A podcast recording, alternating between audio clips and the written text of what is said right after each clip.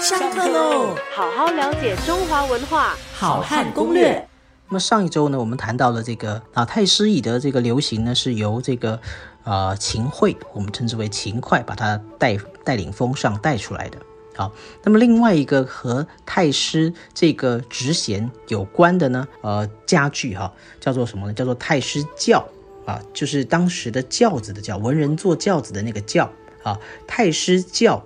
啊，那么当时是谁把它引领出来的流行呢？啊，也是一个做太师的人，就叫蔡京。啊，京是京城的那个京，北京的京。啊，那么这在陆游的老学庵笔记里面呢，就有这段故事。他就说，这个蔡太师就讲蔡蔡京啊，他做这个啊丞相的这个高位的时候呢，他喜欢穿呢青色的这个衣服。啊，青色的道袍，好，所以呢，他当时的这个颜色是特别调出来的啊，只有他呢会用这个颜色，所以就在文人界啊，就称之称当时就称他为这个太师青啊。那么这种太师青啊，啊，我去找了这个啊中国传统的颜色谱里面那个书啊去找啊，那么就发现这其实呢是很接近我们现在讲的这个墨绿色。啊，但是是很雅的墨绿色，不是那种很强烈的颜色。那么太师青就是由蔡京所带出来的。而这蔡蔡京呢，他出入的时候，他还强调哦，啊，他自己呢要坐的那个轿子啊，一定是要棕色的顶的这个轿子。啊，他蔡京对于他自己的这个个人形象啊是非常讲究的。我出门呢要一啊穿的是这个太师青啊，我的这种墨绿色的道袍。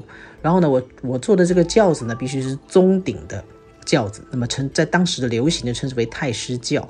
所以只要看到太师轿啊出现了，那么里面走出来一个穿着太师青的人，那就知道啊这就是啊蔡太师啊，就是蔡京他。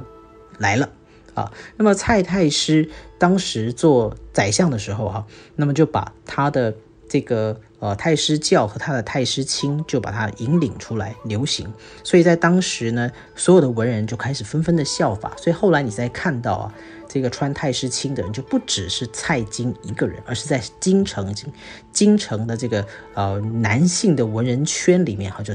带领出了一种风尚出来。那除此之外呢？上一周我们提到了这个勤快的这个呃这个太师椅，上面不是被送了一个呃托手，叫就叫当时叫太师样吗？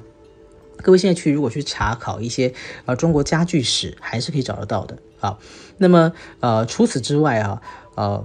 这个秦桧，他当时就秦桧啊，他当时自己家的装潢呢也是非常的豪华讲究的。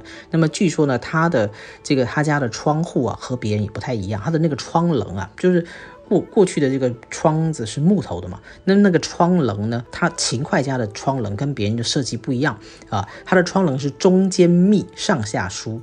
也就是说，让你从外面啊看不出来，看不清楚里头啊。那么既有这个隐秘性，可是又有透光性。